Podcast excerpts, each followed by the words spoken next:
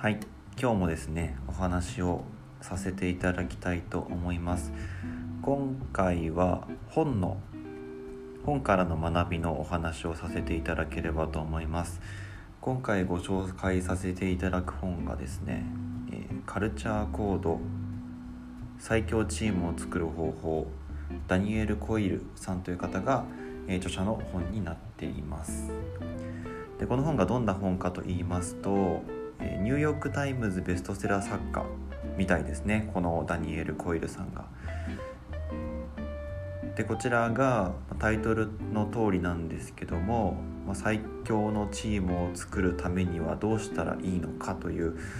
えー、大きな成功を収めるチームには一体どんな秘密が共通点があるのかそんなような話が、えー、書いてあります。成功しているチームの文化はどこから生まれるのか。どうやって自分のチームにその文化を作りそして維持していくのか。チームの文化に問題があるならどうやって改善していけばいいのだろうか、まあ、そういったことのそういった問いに答えるような話がですね、えー、散りばめられているかなと思います。で、えー、っと本の中にはですね、まあ、あの Google とか Pixar とか、まあ、アメリカ海軍の話とか、まあ、そういった、まあ、いわゆる成功しているうまくいっているチームの具体例やあとはですねいろんな研究結果から話していますので非常にこ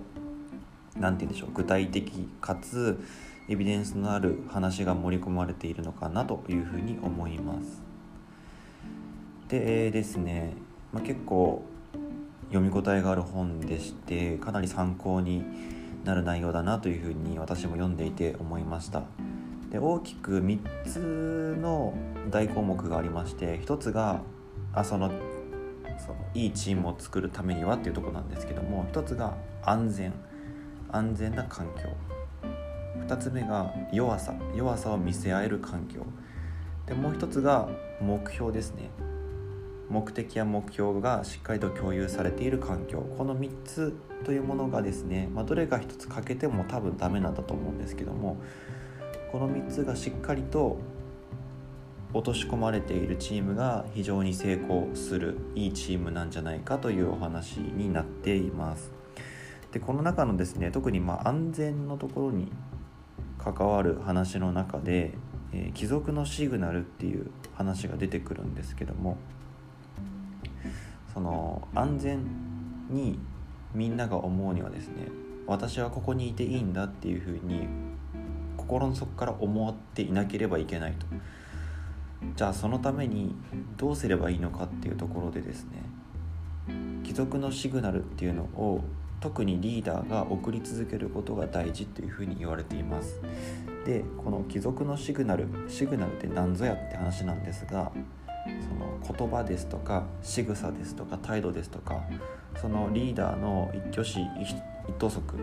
ていうところ全てがシグナルになるよっていう話を話がありました。で面白い話があって本の中に。あのある研究でえっと見ず知らずの人が急に携帯を貸してくださいっていうふうに尋ねる。っていう研究がありまして。でその時に言葉を変えるんですね。2パターンあって。でその通常パターンがまあ普通に貸してくださいみたいな困ってるんですみたいな。で2つ目のパターンがですね、まあ、貸してくださいとかっていうふうに言う前に今雨が降ってて大変ですねと。そういうふうに相手をちょっといたわる言葉を一つ挟んで貸してくださいっていうふうに言うそれが2パターン目なんですがなんとそういうふうに言うだけで貸してくれる確率が大幅に上がるっていう研究があったそうです。まあ、何が言いたいかというと、まあ、ちょっとした言葉やちょっとした仕草態度でもですね相手に与える印象や相手が行う行動は変わってくるぞとまさっき言ったその貴族のシグナル一つ一つは小さいんですがその小さい一つ一つのシグナルっていうのが非常に大事だと影響を与えるんだっていう、まあ、そういうことをすごく言い表しているいい例だなというふうに思いました。これはですねやはりリーダーをやる人はですねかなりこう気をつけなければいけない点だなというふうに思いますねちょっとしたこの態度まあ、例えばちょっと疲れていて声のトーンがいつもよりあの低いとか少しこう焦って仕事をすることがあってちょっとこう話すスピードが速かったりあとは後輩部下が喋っている時にちょっと話をこう割って伝えたいことをスッと言ってしまったり、まあ、そういったちょっとしたことなんですけどね一つ一つは。それが相手に緊張を与えて安心というものを下げてしまうと。まあ、それによってそのメンバーの自律的な行動だったりとか、まあ、そういったことが損なわれる可能性があると。うん。いやもうこれはね、まあ、人間完璧じゃないんでどうしても態度に出ちゃうことはあると思うんですよね、ま、ただその態度っていうのが与える影響は非常に大きいんだというふうに自覚しておくことがすごく大事なんじゃないかなというふうに思います。まあ、これをいい方向に活用するのであればやはりこういった小さないいことを毎日毎日続けることがすごくチームにとっていいんだろうなっていうふうに思います。まあ、例えば朝あったら「何々さんおはよう」っていうふうに明るいトーンで声をかけたりで少し忙しそうにしてたら「大丈夫?」っていうふうに声をかけたり、まあ、そういう一つ一つの小さな良いシグナルこれがチームに好循環をもたらしてみんなが安心して働ける職場につながるのかなというふうに思います。はい。